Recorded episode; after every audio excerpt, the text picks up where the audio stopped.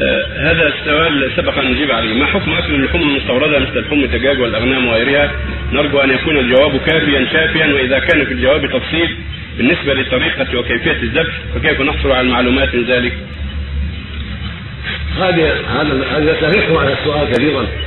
المستورد من اللحوم. هذا السؤال كثير جدا. والحاجة ماسة إلى إحكام هذا الأمر من جهتين.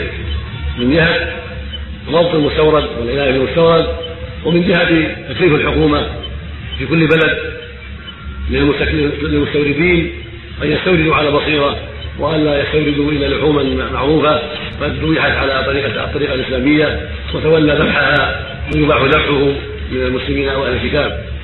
هذه مسألة لا بد فيها من التفصيل والذين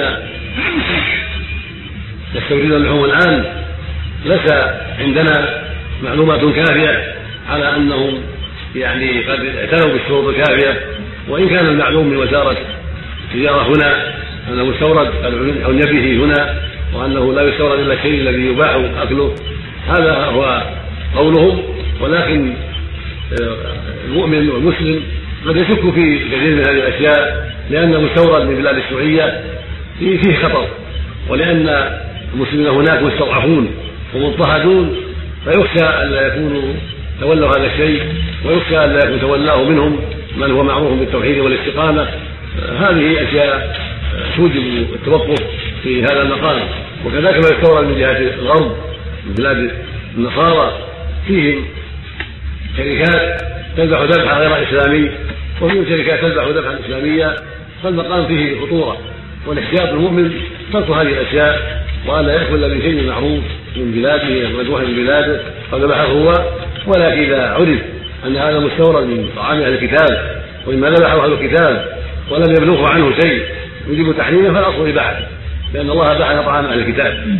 فإذا عرف أن هذا مستورد من بلاد النصارى من لندن من فرنسا من الدنمارك من أشباه ذلك وهو مقطوع الرؤوس ولا يعلم عن هذه الشركة التي استوردت أو هذه الجهة التي استوردت ما يخالف ذلك فالاصل حل هذا هذا هو الأصل.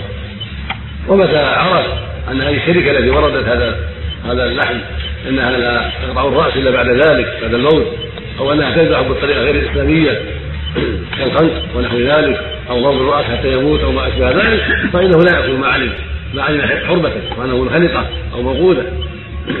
وإذا شك في ذلك حتى إن يحتاط بنفسه مثل ما قال النبي دعنا يريبك ما لا يريبك من اتقى الشبهات فقد استبرأ الدين وعرضه. ولكن لا نحرم ما أحله الله.